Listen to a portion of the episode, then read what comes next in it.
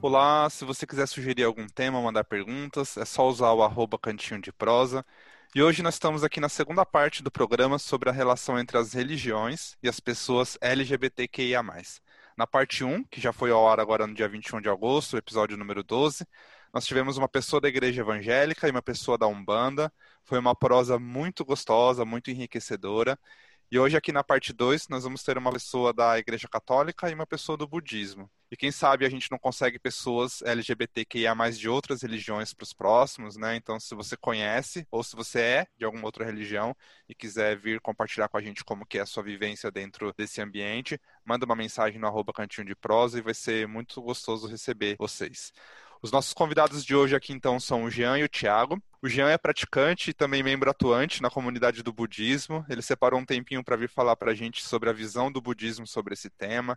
Ele acabou de pular de uma live, correndo aqui para gravar com a gente. Então, muito obrigado e bem-vindo ao Continho de Prosa, Jean. Eu que agradeço o convite. Muito obrigado. E o Thiago, ele já vem trazer para a gente aqui a visão, a vivência de alguém da Igreja Católica. Ele já gravou o podcast Fora do Meio, que foi daí que veio a indicação dele, né, para participar com a gente aqui. Ele faz parte do grupo de ação pastoral da diversidade de São Paulo. Bem-vindo ao Cantinho de Prosa, Thiago. Obrigado, Léo. É um prazer estar aqui, né, para partilhar um pouco com os nossos irmãos, né, de outras denominações. Eu vou seguir mais ou menos a pauta que a gente seguiu na gravação da parte 1, porque a ideia é a gente ficar mais ou menos na mesma estrutura e trazer as diferentes visões né, sobre as perguntas e sobre os temas que eu queria abordar. Então eu vou começar, é, eu até brinquei no outro episódio que eu costumo começar o, o podcast com uma pergunta meio light para a gente introduzir o tema e, e dando uma aberturinha aos poucos. Mas nesse tema específico eu já comecei com dois pés no peito, né? No outro episódio, então vamos fazer a mesma coisa aqui eu queria comentar que assim as religiões elas vivem tentando trazer fiéis. Então a ideia é angariar gente para poder mostrar a luz, mostrar o conhecimento que aquela religião acredita como verdade, como correto, e dessa forma as religiões vão espalhando a sua verdade para as pessoas. A gente sabe que assim, para as pessoas LGBTQIA+, não é muito fácil no mundo lá fora já, né? Já existe toda uma luta, uma série de coisas que tem que ser superadas. Não sei, a minha visão é que às vezes parece que essas pessoas precisam lutar contra a própria religião, muitas vezes, para poder viver e poder expressar a própria fé.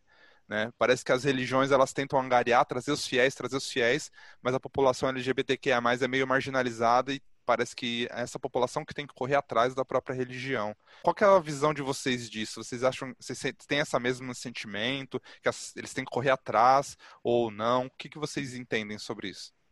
Bom, eu vou falar pela parte do budismo. Eu acredito que é assim. Tudo depende das narrativas religiosas que dizem é, com relação ao, ao LGBTQI+, né? Uh, o que, que esses textos religiosos dizem a respeito delas. Então, eu acredito que baseado nisso, essas pessoas elas vão correr ou elas vão procurar um lugar de fala dentro desses locais, como por exemplo a gente vê com diversas vertentes cristãs, sejam católicas ou protestantes, procurando fazer uma releitura dos textos religiosos para que essas pessoas tenham um, local de fala, de pertença, sejam acolhidas, né? Existe uma diferença no budismo, porque o conteúdo narrativa, de narrativa do budismo para com a vida, ele é um pouquinho diferente eh, das religiões de tradição judaico-cristã. Ou, ou...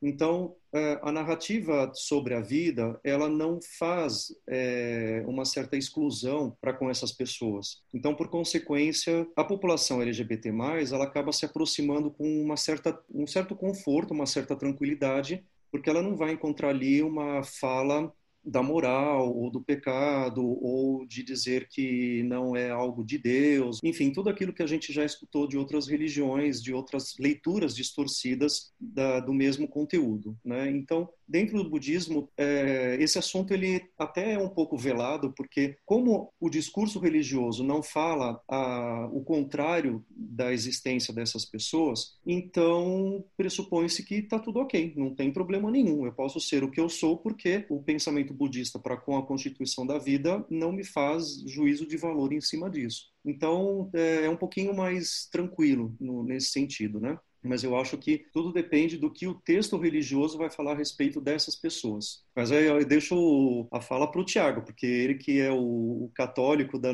da, nossa conversa aqui, ele pode dizer muito melhor do que eu, né?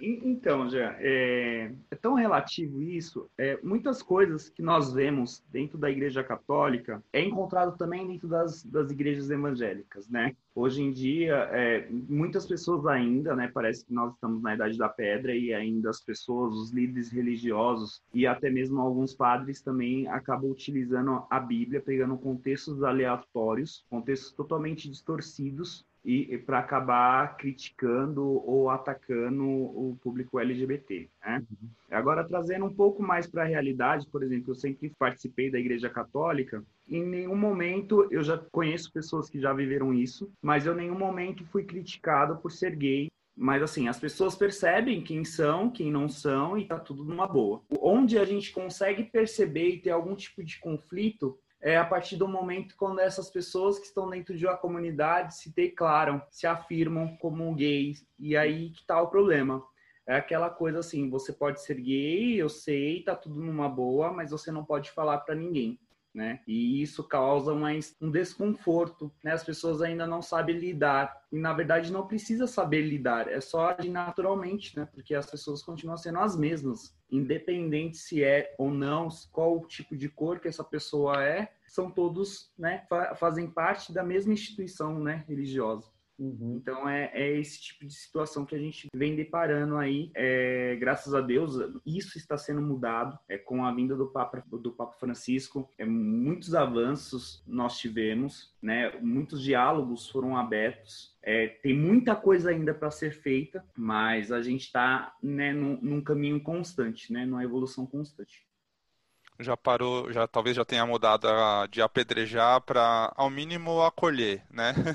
talvez venha um dia acolher, vire natural. Eu não digo, eu, digo, eu, eu, eu, concordo com você que tipo é, não vamos atacar tanto, hum. né? O acolher ainda tá, a gente busca aumentar mais isso no início da sua fala, Léo, você falou que algumas igrejas querem público, né? Nós, a Pastoral da Diversidade aqui do, do, do GPD, a gente não, não busca é, aumentar nosso público, a gente não busca aumentar o grupo em si dentro da cidade de São Paulo, né? Não é esse o nosso objetivo, mas a gente está justamente para acolher, né?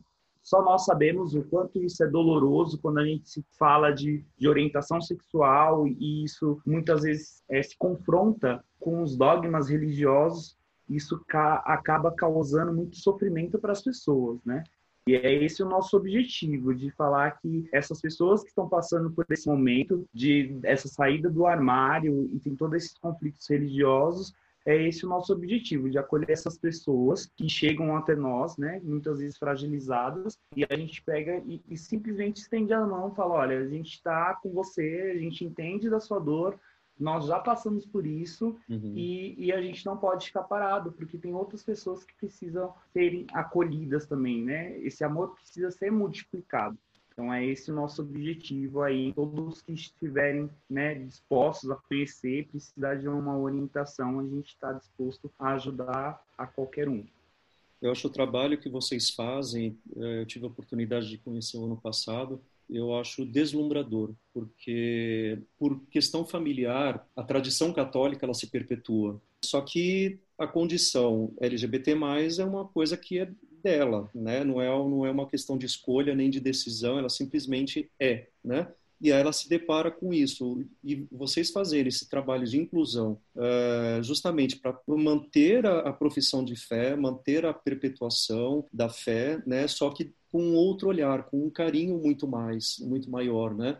Eu acho realmente é, é, de tirar o chapéu. O que vocês fazem, outras vertentes cristãs, mas eu falo do grupo da, da pastoral que eu conheci ano passado, realmente é, é, fundamental, é incrível. Conta pra gente, Jean, um pouquinho a, como, que a, como foi a sua trajetória no budismo, assim, só pra gente saber quem é o Jean, quanto tempo você tá, como que você atua lá dentro. É, eu já estou no budismo, o ano que vem vai fazer quase 20 anos já, e há sete anos eu sou clérigo ordenado, é, não sou monge missionário, porque eu tenho uma vida laica. O budismo japonês tem essa característica de você manter a vida social e a vida religiosa, algo semelhante com os pastores anglicanos. Então, eu não sou missionário, uh, mas atuo com muita frequência. A minha vida é dedicada ao budismo cotidianamente. Eu trabalho no setor aéreo, mas uh, como a minha atividade ela não me pede muito em termos de carga de trabalho, todo o meu tempo livre nos últimos anos tem se dedicado ao budismo, né? E a minha trajetória, ela começa lá no passado, com os meus 12 até os meus 18 anos, em que eu cresci numa outra religião também japonesa.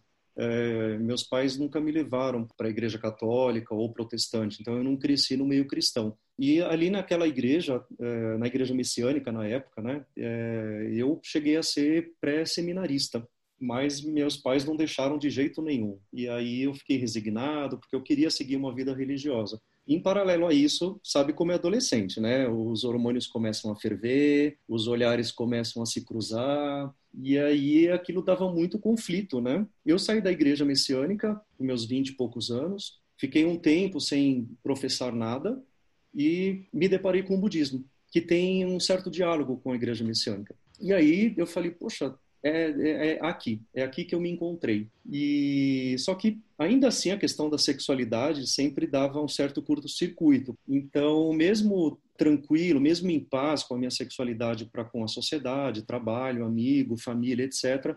Mas essa questão do, da religiosidade era sempre um pouco intrigante, né? Lá, ainda nos meus vinte e poucos anos atrás. Só há uns dez anos atrás é que, com o meu mentor, na minha preparação da, da ordenação, que ele já sabia de mim, eu falei, olha, tá tudo bem isso para a questão da, do templo matriz, né, para o alto clero da ordem, como que fica isso, né? Ele falou, olha, a gente não tem problema nenhum com relação a isso. Isso nunca foi um questionamento dentro da própria ordem budista, então siga do jeito que você é, né? Você, aliás, você não pode nem mudar, né? Então é, você é como é, né? E o que, que diz o ensinamento budista a respeito da vida, da sexualidade, né? Então, e fui seguindo, né? Até que alguns anos atrás, por conta de um, de um relacionamento que eu tive, é, assim, literalmente o templo acabou conhecendo né, o, o, meu namorado na época, e aí até que veio a ideia de criar a comunidade budista Rainbow Sangha, né, como um espaço de, de acolhimento para as pessoas LGBTs, para que elas, aqueles que se aproximarem do budismo, mas que se sentem muito desconfortáveis, elas tenham um, um local de, de espaço, né, porque não é, às vezes para algumas pessoas é fácil ser gay ou ser lésbica, mas tem muita gente que não é fácil né? Existe uma herança familiar, social, cultural. Então a gente criou esse, essa comunidade mais para é, se juntar aos irmãos de outras vertentes, como é o caso da pastoral católica, para atuar nessa sociedade, a gente criar é, respeito, dignidade. Então minha trajetória foi mais ou menos essa. Hoje eu atuo livremente na, no meu templo, sendo homem, gay, cis e tá tudo bem, sem problema nenhum. Né? Legal, bacana. É, você ficou falando, eu fiquei pensando na Messiânica, o solo sagrado, um dos meus lugares favoritos em São Paulo. É uma delícia Olha, lá, né? O solo é... sagrado, eu fui capinar a árvore ali, para você ter ideia. Eu participei da construção daquilo. Aquilo ali era um matagal. Imagina. Eu, eu ficava uma semana, dez dias, a gente dormia em barraca porque o, o senso da coletividade, então todo mundo trabalhava, então você ia fazer dedicação. E aquilo ali tem, tem mão minha ali, viu? Que bacana, que delícia. Acho que por isso que a energia é boa. E você, Thiago, conta pra gente como que foi a sua trajetória na religião ou nas religiões, enfim. Então, é, quando meus pais sempre foram católicos, porém não eram católicos praticantes, né? Assim, eu nunca tive um incentivo familiar para ir para a igreja católica. E aí na infância tinha os coleguinhas que a gente se encontrava na rua, né, os vizinhos aí, e eis que um amigo meu foi, né, entrou na catequese, eu acho que eu tinha uns 10, 11 anos por aí. E aí, como que ele foi, a gente foi por efeito manada, né? E aí a gente foi para essa catequese, que é uma comunidadezinha que fica na rua da minha mãe e tal. E aí eu entrei e me apaixonei, porque ali encontrei é, é, tranquilidade, comecei a, a, saber o que era fé, o, o, que era Deus, Jesus, isso eu já sabia porque meus pais me ensinaram, mas essa intensidade eu, eu não conhecia, né? E aí entramos no, na catequese com outras crianças, enfim, e acabou-se que o, o, único que fez ali a primeira comunhão foi eu e meu amigo, né? Os outros dois desistiram e eu fui o único que continuei na igreja. E aí eu fiz primeira comunhão, fiz é, o grupo das crianças da perseverança, e mais adolescente entrei é, no Crisma, até que a mãe desse meu amigo hoje é minha madrinha de Crisma, né? E desde então sempre participei da comunidade, né? Como que eu gostava dessa parte da juventude, comecei a atuar com um grupo de jovens, e aí eu também gostava dessa parte teatral, então eu sempre estava ligado à festa da padroeira, à festa da igreja, é, e tudo envolvendo o teatro, né? Para ilustrar, para presentear a comunidade, enfim.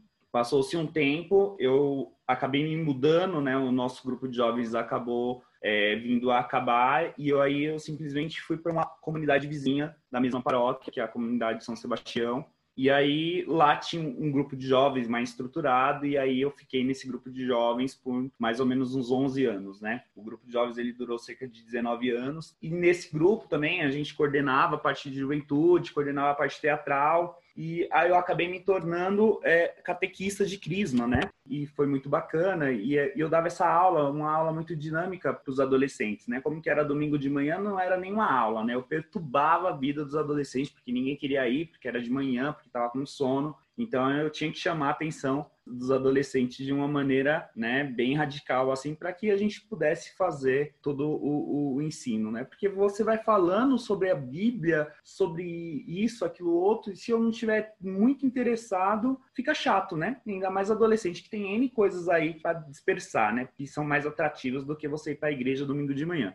E aí, aos meus é, 22 anos, eu, eu peguei fazendo esse tipo de trabalho, é, fiz um encontro sobre os dons do Espírito Santo. Eu preparei um encontro muito bacana para ele, todo mundo participou, com dinâmica, etc e tal. E aquilo ali eu fiquei bem impactado, porque eu já estava no meu processo de, de me afirmar como gay, né? Eu, eu já não queria mais ficar na, no anonimato. Não, não que as pessoas precisavam saber que eu era gay, não, mas é, eu, eu, vivia naquele momento, eu, eu tinha namorado e, assim, minha família não sabia e eu estava sempre com ele, mas tecnicamente ele era apenas meu amigo, nananã. E isso me incomodava bastante o fato de eu, de eu ter que ter duas personalidades, né? Quando eu estava com meus amigos, com, com meu namorado, eu era o Thiago, gay e feliz e louco, né, para conhecer coisas novas, né, tentar entender quem era, qual era o meu papel ali naquele mundo. E depois, quando eu ia para minha casa, para os meus familiares, para os meus amigos da igreja, para a comunidade em si, eu tinha que né, me, me, me retrair para continuar convivendo. E isso aí foi conflitos muito fortes, foi, foi muito tempo, né? Isso me causou muita dor e eu não sabia, né? E, e, o que estava se passando.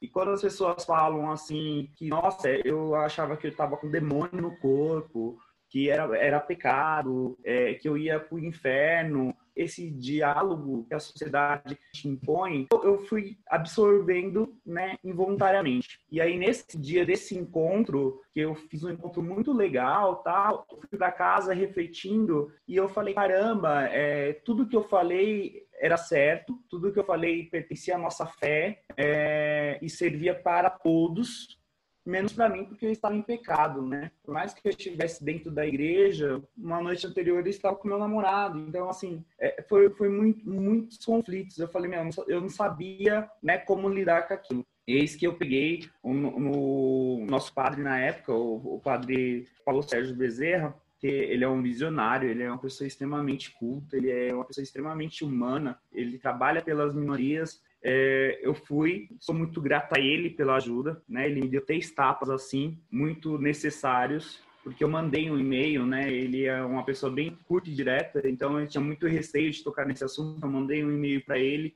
explicando que eu estava com um determinado tipo de problema, eu precisava conversar com ele. Daí ele pegou e me, me ligou e, e, e falou que esse assunto, né, que eu queria falar para ele, não era para ser conversado nem telefone nem por e-mail, e aí a gente marcou uma reunião é, que ele quer conversar comigo pessoalmente. E eu fiquei tranquilo, beleza. É, só que em contrapartida, é, eram milhões de sentimentos. Eu falei, meu, e agora? O que eu vou falar? Meu padre vai me excomungar, eu vou ter que sair de todos os meus ministérios, enfim. E aquilo ali foi meu processo de desconstrução. Né? Quando eu cheguei na casa do padre, eu lembro até hoje que foi num, num sábado. E aí, quando eu sentei, que a gente começou a conversar, o padre, você aceita uma cerveja?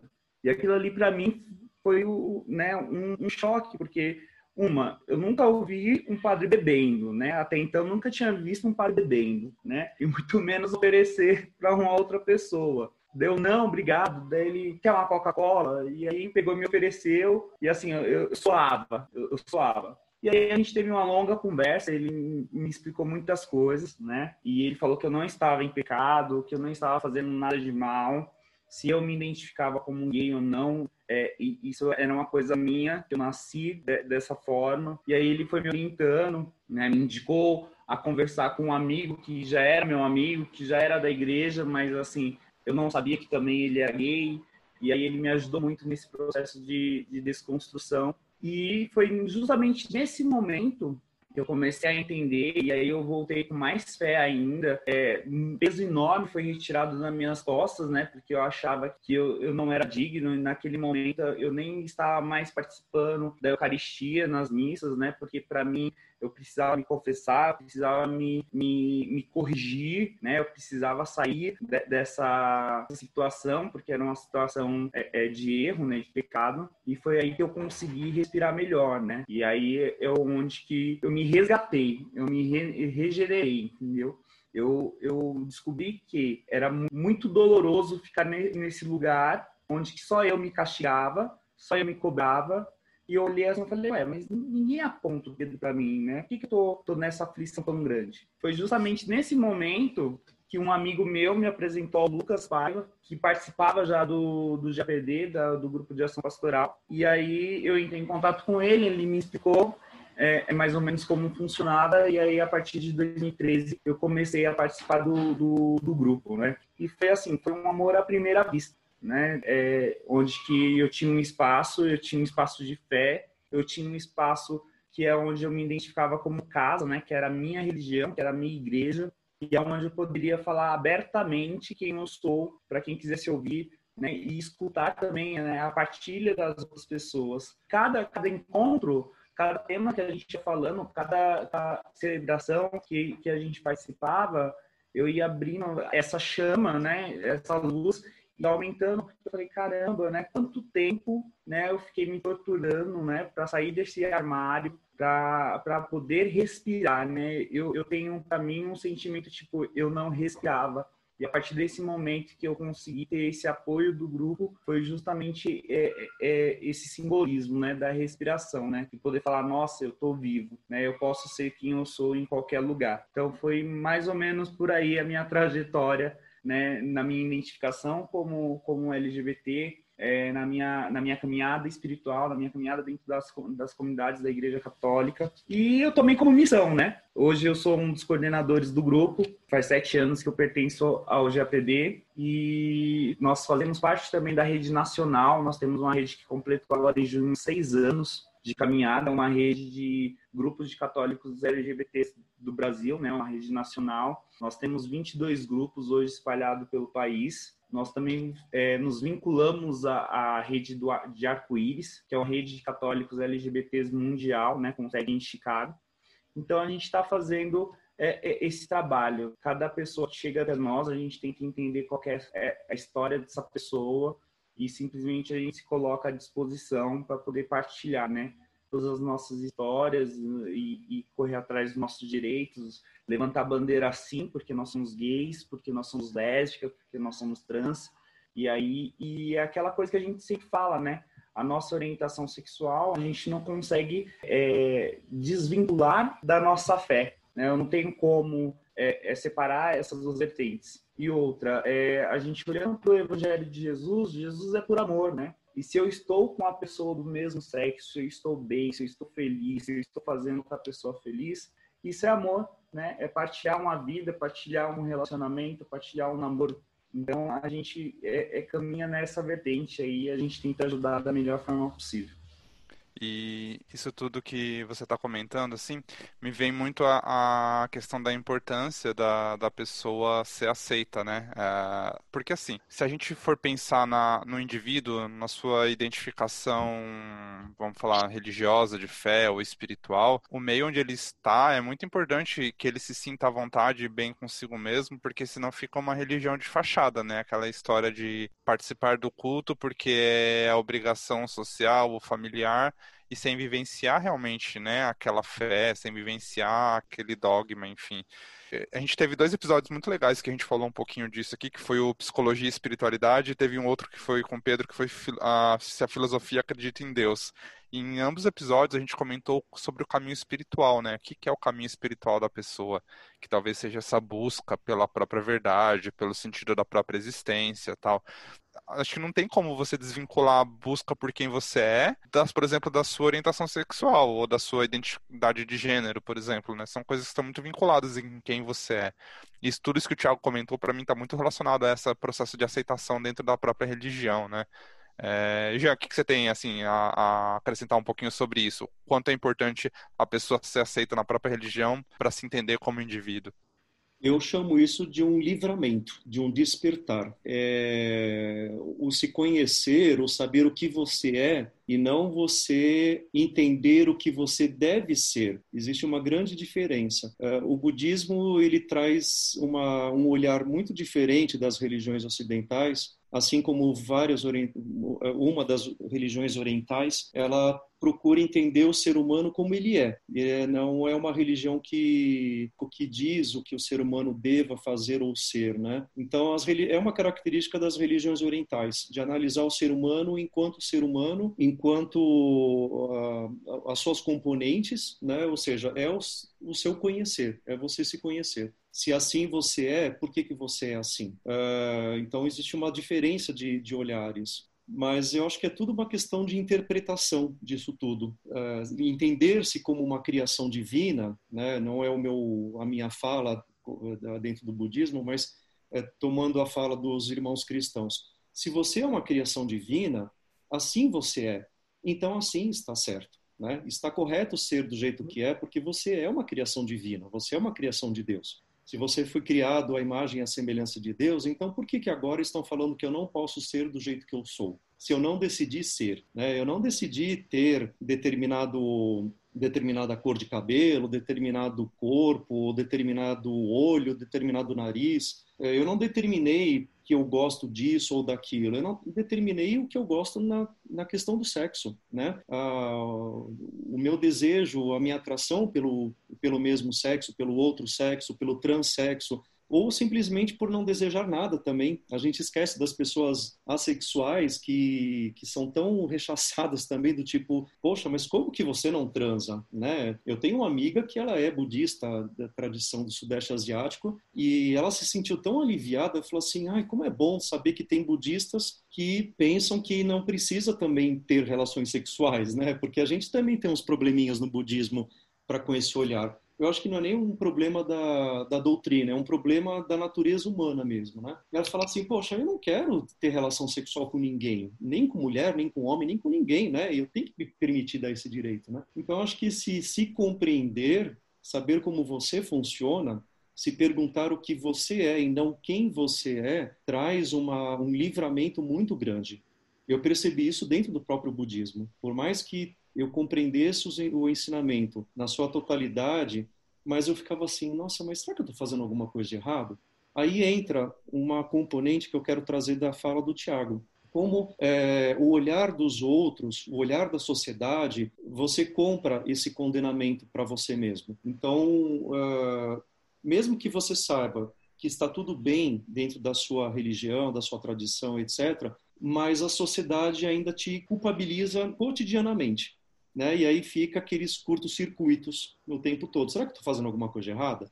Nossa, mas se as pessoas estão fazendo, dizendo que não pode, que é pecado, que é isso, será que está errado? Não, mas a minha religião diz que não está errado. Então por que, que eu estou me incomodando? Então fica esse conflito. É, é muito difícil você ser LGBT religioso e conviver numa sociedade que mede a sua existência baseado na régua deles. Né? Uh, o ano passado teve o bloco Gente de Fé na Parada da Diversidade, estive presente com outras tradições e as pessoas ficaram deslumbradas. Elas falaram assim: nossa, mas religiosos aqui na parada da diversidade, né?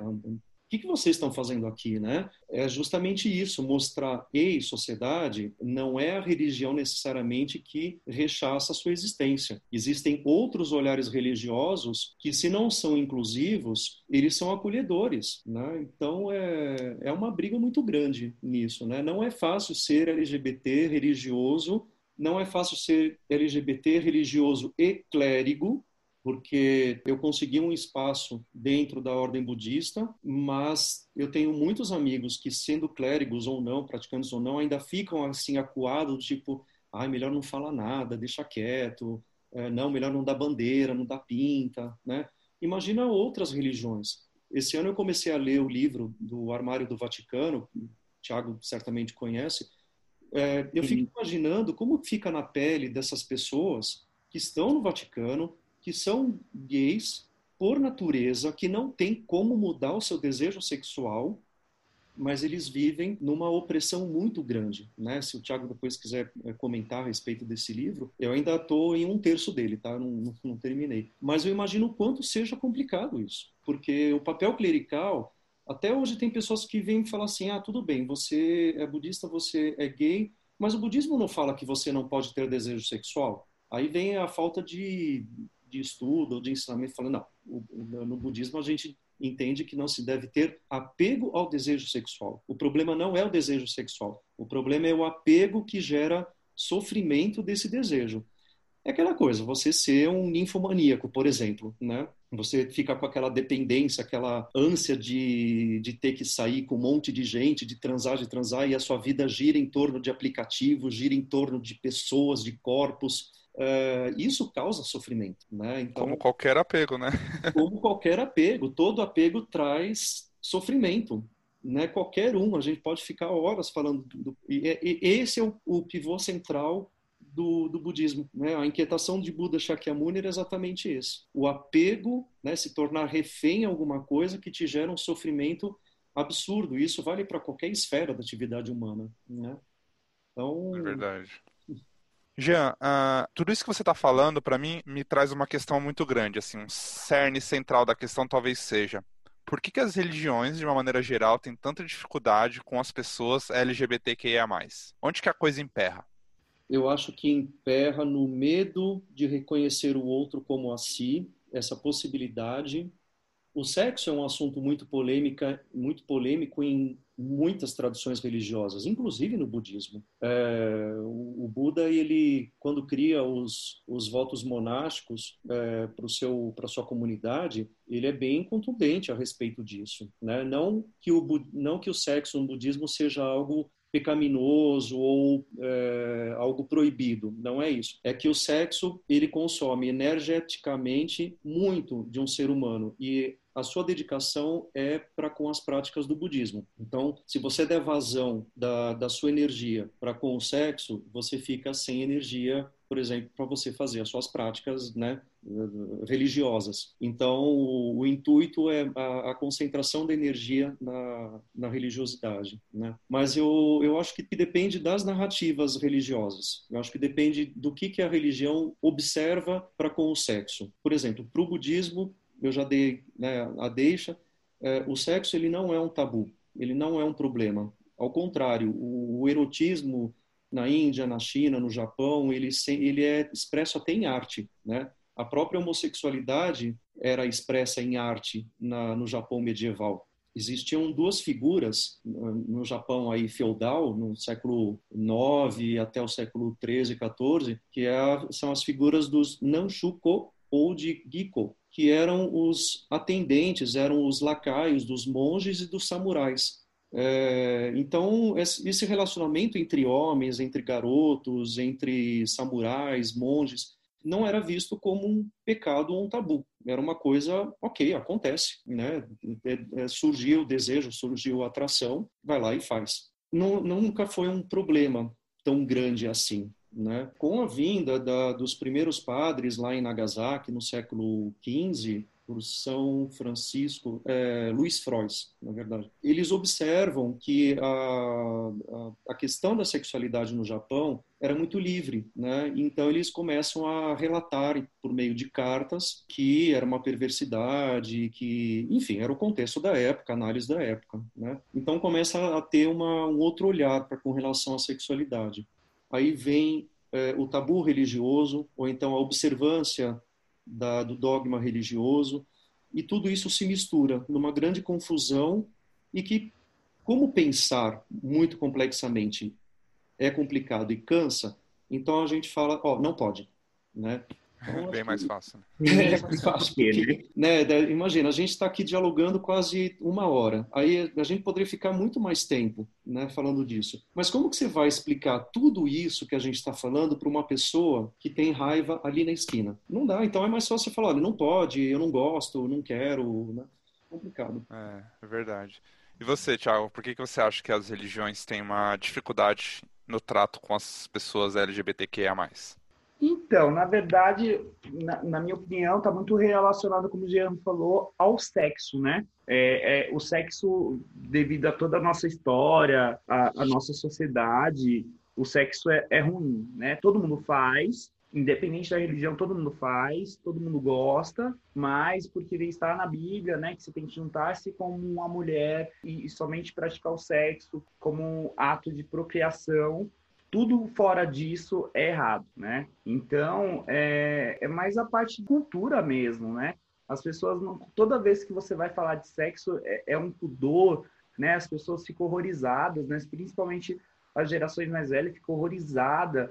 Mas, assim, as pessoas fazem, as pessoas sabem que é bom. É, tem, tem, na época da minha, da minha avó, tipo, as pessoas tinham 14, 15 filhos. E assim, as mulheres, a maioria, a, a parte do tempo, todo ano, estava numa gestação. É, hoje, toda vez que a gente fala de sexo, as pessoas ainda remetem-se a, a, tempos atrás, né? Como, como se fosse é, uma safadeza, é, é promiscuidade. Então, isso daí está muito relacionado ao LGBT, que são pessoas que gostam, né? São os maníacos né, por sexo, na verdade não é, não é isso. Né? O que a gente vem lutando né, desde da, há 50 anos atrás, que foi né, o evento de Stonewall, é que as, a gente vem gritando, levantando, levantando a bandeira que nós temos sentimentos, que nós temos vontade sim, e que está tudo bem, né? As pessoas podem praticar o amor e quando a gente pega fala que um, um amor é, é, por pessoas do mesmo sexo, no, no, meu entendimento, essas pessoas mais tradicionalistas não ouvem a parte do amor, né? Ouve a parte só da pro, promiscuidade, uhum. ouve só a, par, só a parte do, do pecado mesmo. Então fica, fica muito difícil a gente pegar e tentar é, é entender e tentar achar da onde que surgiu isso dentro da igreja, né? Por exemplo, hoje, hoje muita, muitas comunidades, a gente, eu mesmo falo por mim, né? Hoje eu sou solteiro, mas quando eu estava no relacionamento, eu ia na minha comunidade, apresentava meu namorado como meu namorado, para quem quer que quisesse saber, né, me perguntava, eu não tinha nenhum tipo de problema, mas para as pessoas que eu não que eu não, não falava, entendia-se que era meu companheiro, né? Entendia-se que era o meu namorado. Então, vive-se normal, né? As pessoas, muita gente tem curiosidade de saber como é, como que faz, que não faz, mas ninguém tem a coragem de perguntar. E esse perguntar é o quê? É, você está perguntando por curiosidade ou você quer realmente entender, saber como funciona para você tentar né, amadurecer, para você tentar é, entender melhor o sentido da vida?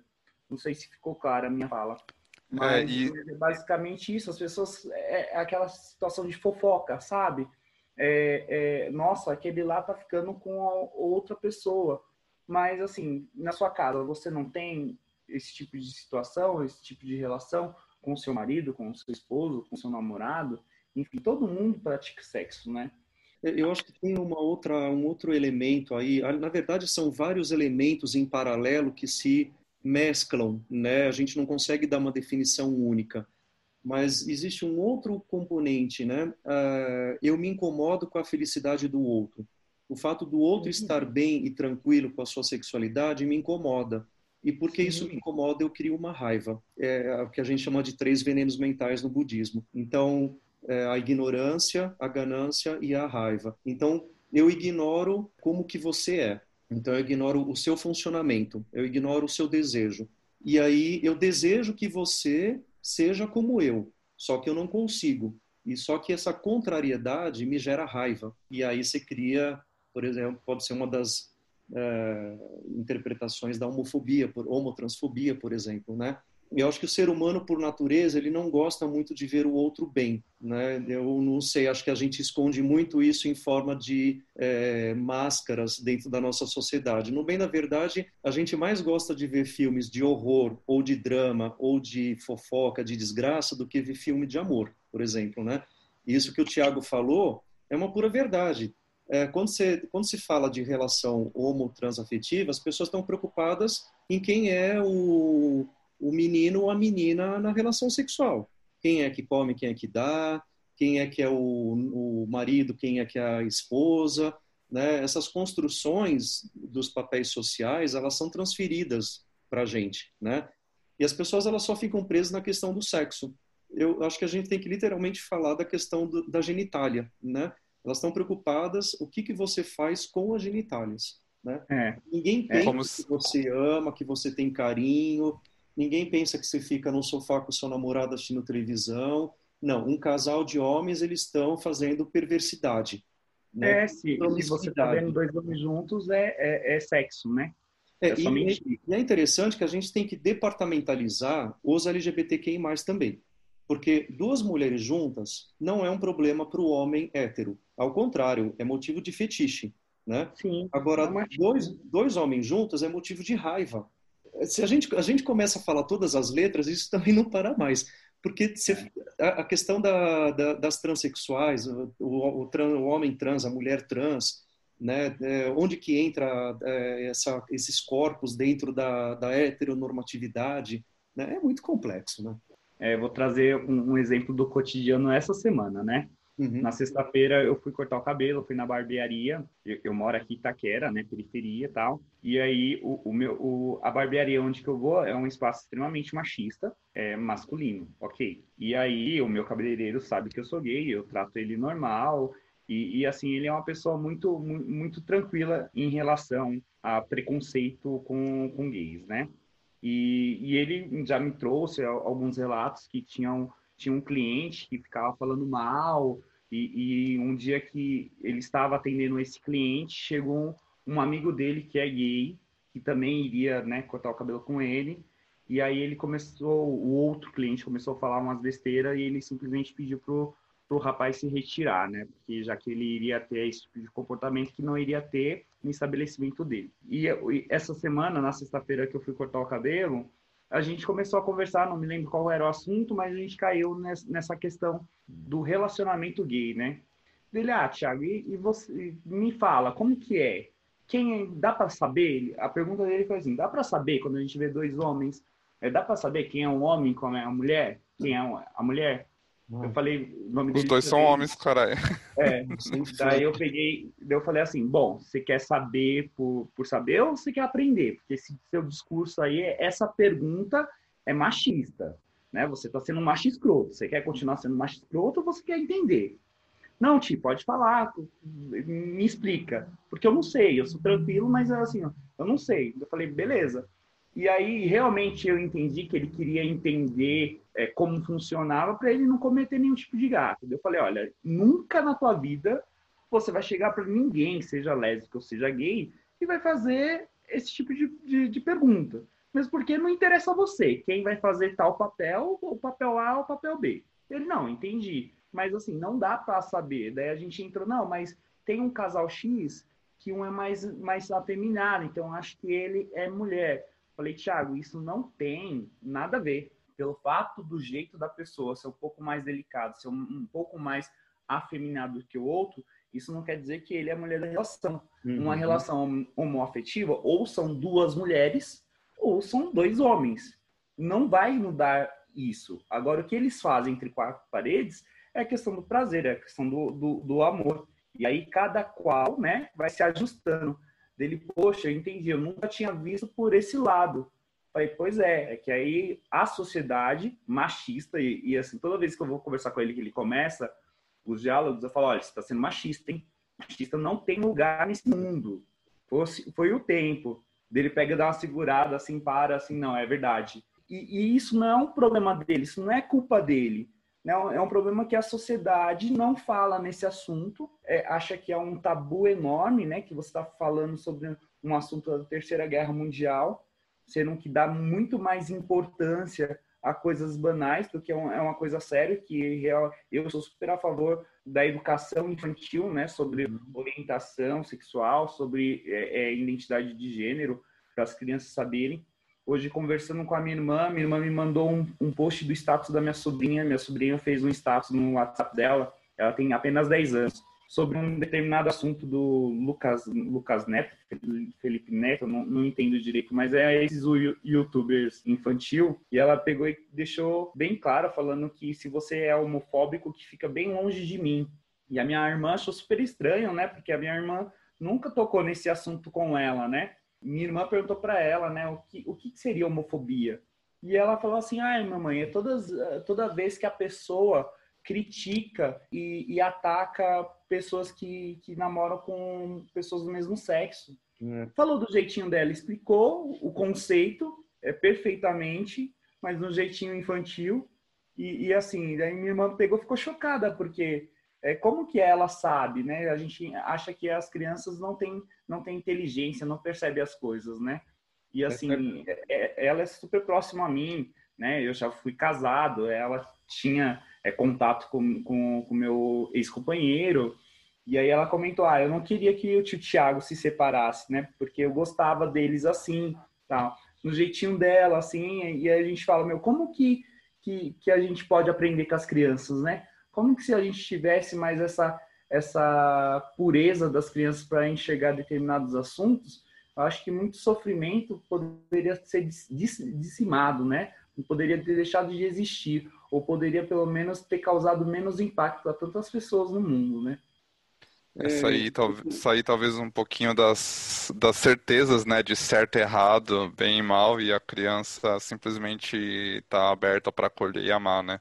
Talvez é o mais importante. Né? Também homofóbico, né? Nós somos, eu gosto de, muito de pensar que nós somos, nós devemos viver na voz passiva. Então, eu fui nascido, eu fui criado, eu fui educado, né? Você não vê uma criança racista, uma criança homofóbica. Ela se torna racista homofóbica Sim. porque quem antecede ela, no caso os pais, ou responsáveis, ou a própria sociedade, incute na cabeça dela o juízo de valor, o que é certo ou o que é errado. Né? Então, Uh, você estava falando do, das perguntas do macho escroto.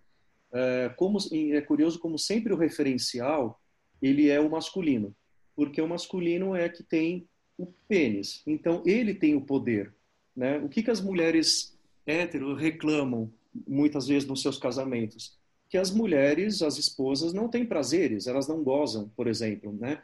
Algum marido está preocupado a respeito disso? Muitas vezes não a gente vê até dentro do próprio dentro do próprio mundo gay mesmo o gay escroto né? Que ele tem a relação sexual dele ele vai lá e depois vai embora né? Ele não está nem aí com quem tá quem tá o parceiro dele né? Que foi passivo por exemplo. Tem tem tem gay escroto também né? Então é, é, é, acho que a natureza humana ela é muito maligna né? A gente só tentou moldar isso de uma forma melhor ao longo do tempo Agora, outra coisa que eu queria adicionar rapidamente, para não prolongar, a gente está num processo de transição de, da, da, da, sociedade. Né?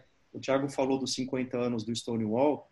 O que, que são né, 50 anos dentro de quase 2, 3 mil anos de uma construção social engessada? Uh, e eu não falo nem de 50 anos. Vamos pegar 20 anos. Porque eu, na minha adolescência, lá nos anos 80, a gente era chamado de entendido, né? Não existia nem LGBT, era GLS. Então, é, tudo era muito velado. Ou simpatizante, né? Ou simpatizante. Então, era tudo muito velado. Se a gente pensar que a parada, né, a parada da diversidade, que era a antiga parada gay, começou há 23 anos atrás, apenas, né, a sociedade está num processo de, de sensibilização a respeito desse assunto a gente, eu acho que seria muito utopia da nossa população LGBT+, querer que a sociedade mude de uma hora para outra. Não vai ter. A gente vai ter que ter muita paciência para reeducar a sociedade, criar novos valores a respeito disso. Os novos formatos familiares, por exemplo, a gente teve o episódio do TAMI semana passada. Os novos formatos de sociedade. E isso porque nós estamos falando de São Paulo capital. Agora você imagina cidades menores, né, onde a, a sociedade se mantém muito mais conservadoras, né? Então, e mesmo dentro de São Paulo, né, dependendo do bairro que você mora, uhum. você tem sociedades mais conservadoras, outras mais abertas, né?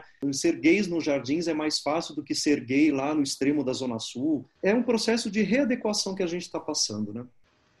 Eu queria fazer duas perguntinhas que eu acho importantes, assim. A primeira delas é, por exemplo, pessoas LGBTQIA+, muitas vezes elas acabam sofrendo um processo familiar um pouco mais complexo, né? Elas acabam tendo uma trajetória às vezes de aceitação, de rejeição, é um processo mais demorado, né? E a gente sabe o quanto, quantos dessas pessoas acabam uh, não podendo contar com a própria família, né? Então elas acabam, ou mesmo até perdendo o teto, ou não só de teto, mas digo de amor, de afeto e de base familiar, que elas acabam perdendo isso. E elas, eu queria saber qual é a importância da religião uh, no acolhimento dessas pessoas, talvez até no, na substituição do papel familiar que teria para essas pessoas, entendeu? É curioso como, desde que eu me expus publicamente no meu perfil do Jean Tetsuji lá no Facebook com a questão da Rainbow Sanga e as postagens, as atividades da Rainbow Sanga, etc., eu tenho atraído pessoas que queiram conversar comigo em box.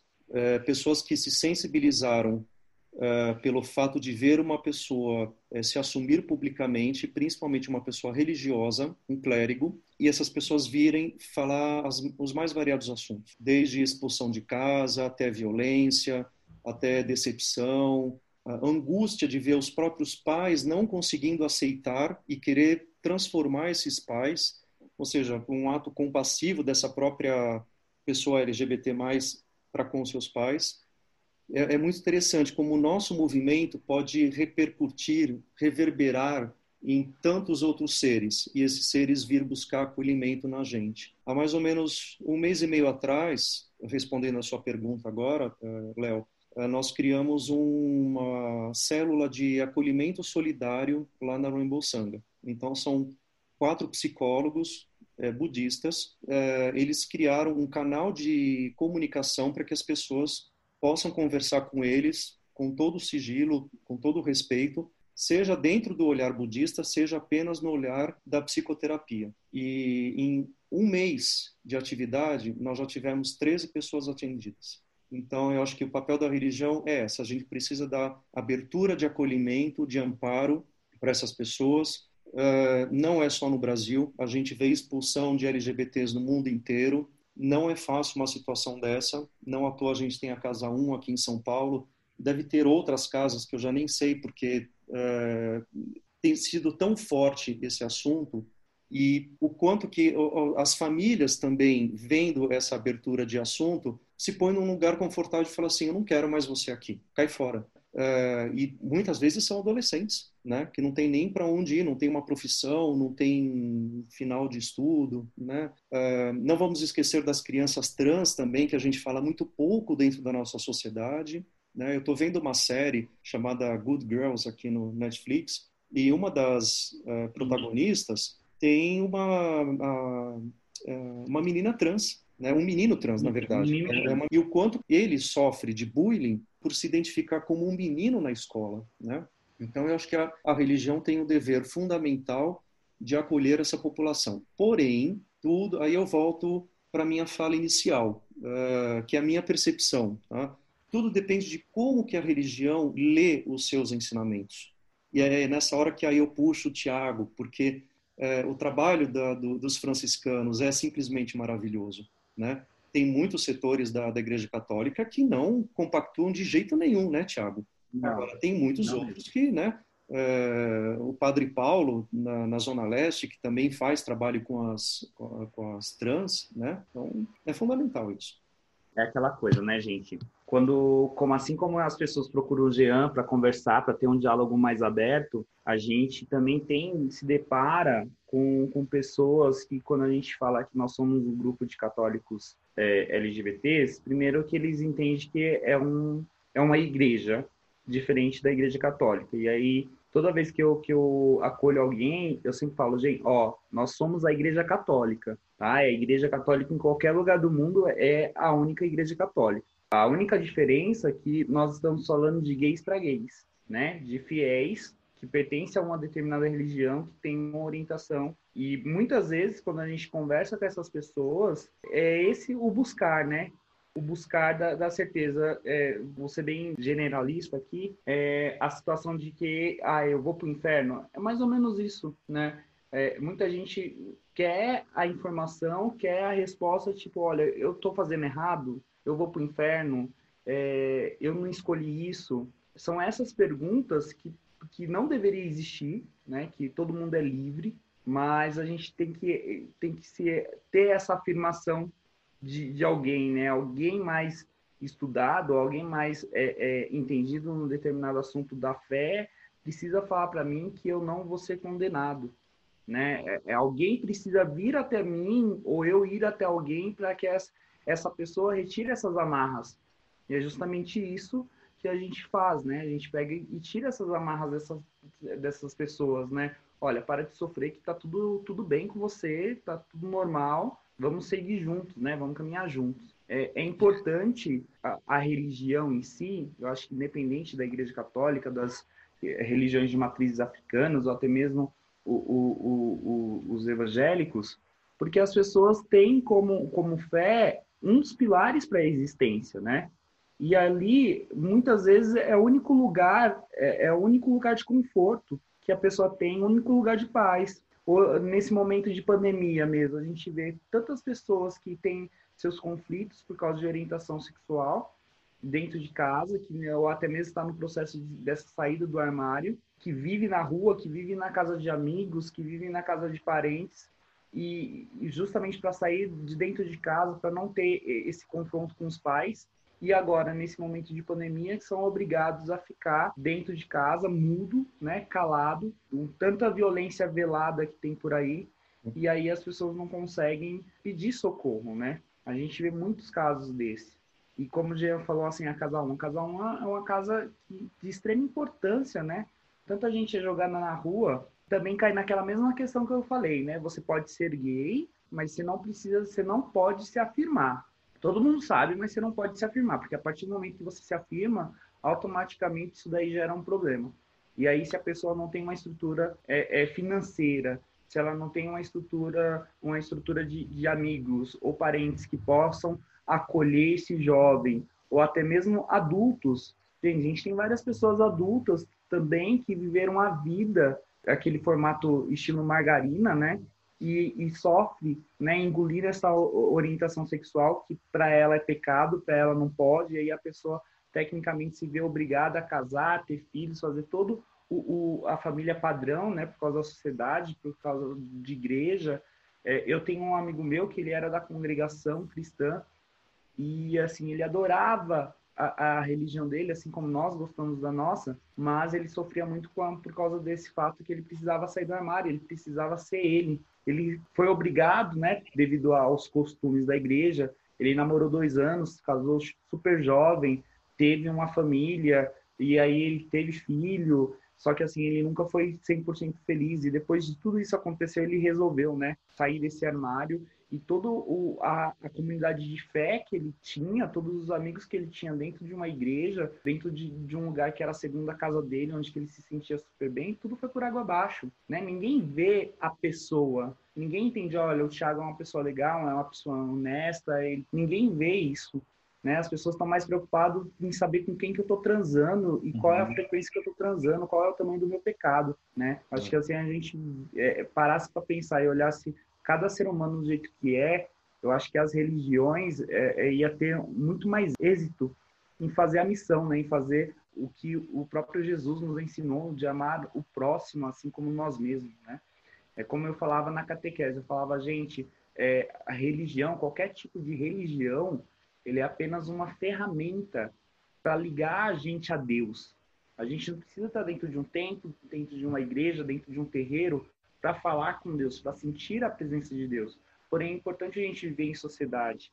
Porém, é importante a gente viver em comunidade, né? Para que a gente possa um apoiar o outro, né? E amadurecer em conjunto. Mas a partir do momento aí esse conjunto, como que eu faço, sendo que eu não tenho esse apoio? Então muitas pessoas ficam perdidas, né? Vivia apenas sobrevivendo, né? Não vivendo, sobrevivendo, né? Para saber até qual o momento que a vida pode mudar, onde pode se apoiar, enfim. É, e essa, esse processo de acolhida, e acho que acaba sendo muito mais importante para a população é, LGBTQIA+, de uma maneira geral. Porque tudo isso que você comentou até agora, Thiago, e o Jean também abordou, essa falta de aceitação, às vezes todos esses processos, é, a gente sabe, né, o quanto um adolescente que não tem o apoio da família, ele não tem um teto para morar, onde que ele vai cair? Ele vai acabar entrando na, no mundo da prostituição forçada, né, sem escolhas, na dependência química, quantos casos de suicídio né, existem na população LGBTQIA+, a gente sabe, principalmente adolescente, né? Uhum. E mesmo essa questão da família de fachada que você comentou, essa vivência, sobrevivência e não a vi viver de verdade, é, e acho que a, a, religião acaba conseguindo, quando, quando bem utilizada, com ferramentas como vocês dois fazem, por exemplo, uh, suprir essa carência familiar, talvez essa base, essa estrutura que um adolescente que uma criança ou mesmo que um jovem adulto em formação precisa para realmente se encontrar no mundo, né? Talvez, e acho isso muito importante. Eu queria fazer a última pergunta, porque a gente já estourou bastante. É, eu queria saber assim, A ou B, hein? Quero saber a resposta de vocês. Se você tivesse que escolher um lugar por onde começar a mudança, você escolheria os líderes ou os frequentadores da sua religião? Quem tem maior potencial de iniciar a mudança e abrir a porta da sua religião para uma maior aceitação de uma maneira totalmente natural para a população LGBTQIA+. Você começaria pelo líder ou pelas pessoas? Eu começaria pelo líder, porque a maioria das sociedades elas trabalham, elas vivem por efeito manada, né?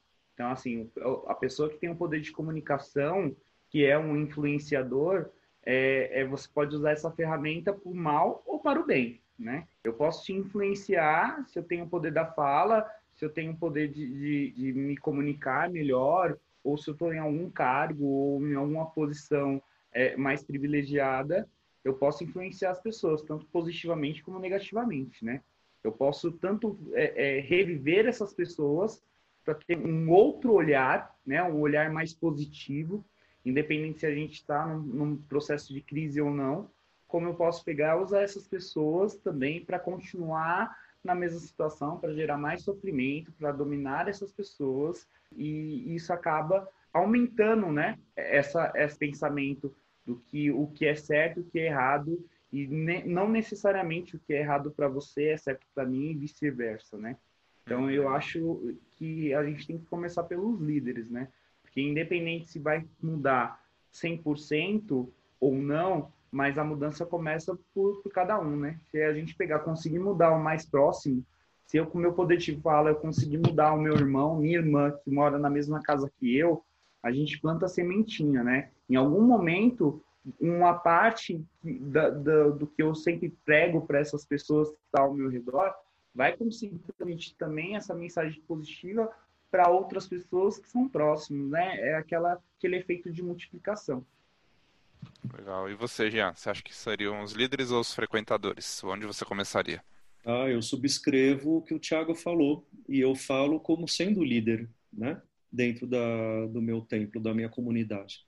Então, é, além do trabalho externo que eu faço através do perfil ou da Rainbow Sanga, é, nos últimos tempos eu tenho tentado transmitir essas mensagens subliminarmente dentro da minha própria comunidade é, que minha comunidade ela é específica. A comunidade japonesa normalmente é idosa, já tem uma construção social muito fechada, tem a questão da cultura já não ser a, bem a brasileira, por mais que more aqui há muito tempo. Então, é, atingir as novas gerações, como por exemplo, todo mês de janeiro nós temos o Congresso Nacional de Jovens. Pelo segundo, terceiro ano, eu fiz a abertura desse congresso com uma pequena palestra Uh, claro que meu assunto foi diversidade, né? pluralidade social, não falar de diversidade LGBT diretamente, né? porque eu tenho adolescentes ali de de 16 anos, mas tem criança de 8, 9 anos. Mas como compreender o outro sendo diferente e não sendo um inimigo?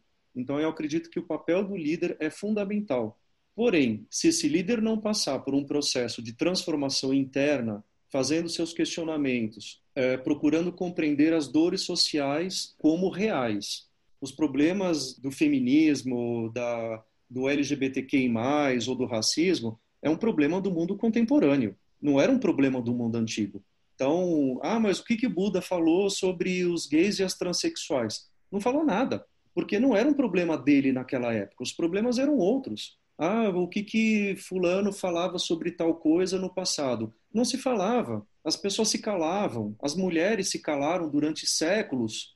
É, o paternalismo é, é sempre muito forte nas religiões, inclusive no budismo. O budismo é uma religião muito patriarcal né? muito machista também. É, mas falando da, da, da, nossa realidade ocidental, é, os líderes eles são machistas por natureza e, e um dos problemas de você afirmar a pluralidade social e sexual é que você perde controle da perpetuação das tradições. Então, se eu abro o campo da diversidade sexual, eu perco o controle do binômio homem-mulher como perpetuação da vida, mas não por respeito à vida, porque eu preciso perpetuar a tradição religiosa, eu preciso perpetuar os poderes. Isso acho que vale para praticamente todas as grandes religiões. Poder e controle, eles são muito presentes nas instituições. E qual que é o poder e o controle que você faz em cima das pessoas? Através do medo. E o medo você cria a culpa e a culpa você coloca o sexo, porque o ser humano acho que tem vergonha da, da, do próprio sexo, né? Acho que isso é uma coisa da nossa natureza, não querer. É... Por que, que nós nos escondemos embaixo de roupas, né? Por que, que nós não fazemos necessidades na rua? Porque o ser humano ele se diferenciou dos, do, dos animais, né? Dentro da sua própria história.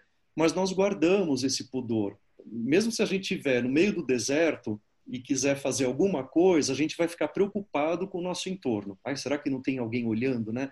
Então, o ser humano tem um, ele é um pouco inquietante nesses assuntos, né? E quando você pega esses assuntos para criar a culpa, o medo, para poder ter o controle, para manter as tradições, pronto, está feita a coisa. Né? Então, se o líder não passar pelo processo de transformação, ele não vai conseguir controlar, no bom sentido, né, é, pastorear, vamos usar o termo do, dos católicos, né, a questão do pastoreio. É, a minha opinião dentro do templo, ela vai reverberar com os meus fiéis. Né? Se eu falar sobre um, um assunto X na ótica do budismo, eu vou criar opinião para essas pessoas. Então, é dos líderes, sem dúvida nenhuma.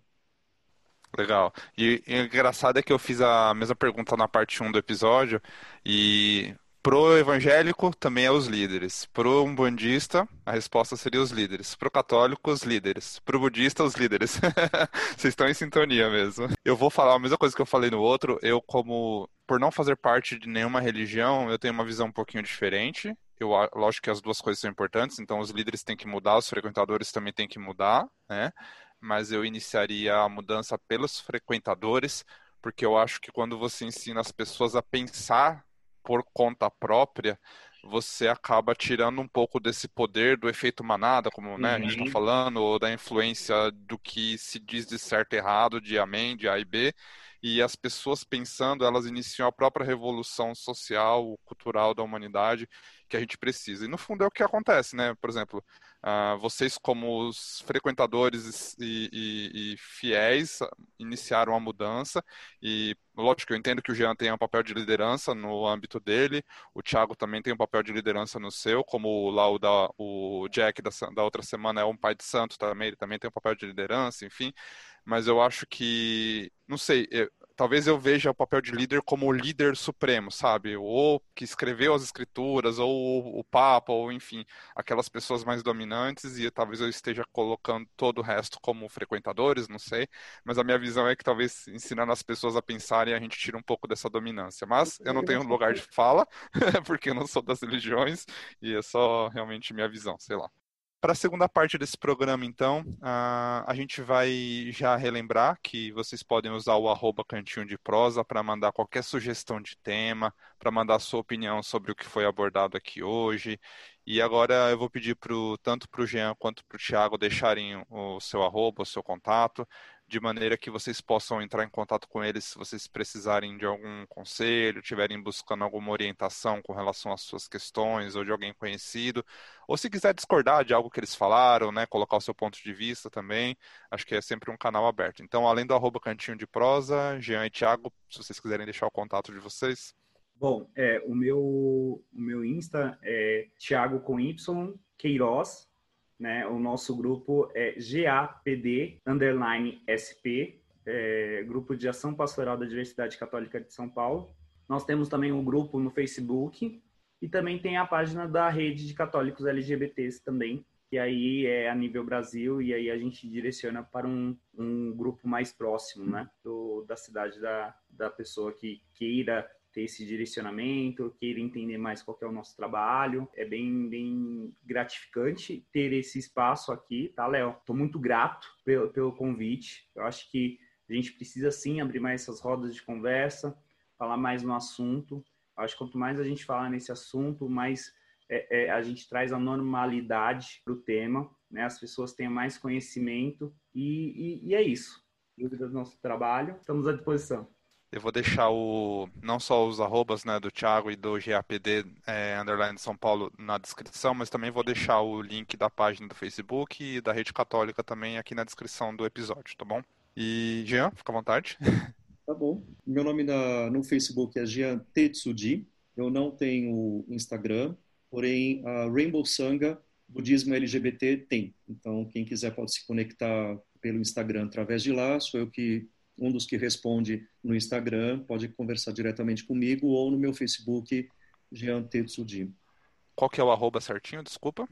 Arroba Budismo LGBT. Ah, legal. E no Facebook, Jean Tetsuji. E se eu uh, deixar uma frase, uma mensagem, está correto ser do jeito que é. E o despertar, a iluminação ou a realização última está além de qualquer gênero. Então, está certo do jeito que você é não se culpabilize, não se penalize. Né? O sagrado não faz acepção de gêneros, isso é um problema da mente humana, é um problema da nossa mente discriminativa. Então, fique tranquilo, siga em paz, né? e que precisar também estou à disposição, a gente pode conversar tranquilamente. Legal, eu queria agradecer muito pelo tempo de vocês hoje aqui, pela, pela discussão saudável, né? Pelo, por todo o respeito que, que teve e pelos ensinamentos, pelas coisas que foram colocadas para se pensar. E realmente concordo com vocês, é uma coisa que tem que ser falada, tem que ser discutida, tem que ser disseminada para as pessoas questionarem, pensarem, e não só questionarem e pensarem, como para as pessoas também se sentirem acolhidas, né? Eu acho que isso é muito importante. Obrigado de coração pelo tempo de vocês aqui hoje, fiquei muito feliz. Espero que nos encontremos em próximas discussões, porque isso não é uma coisa que se fale uma vez só, não. ah, com certeza, tem muito assunto aí pela frente, né?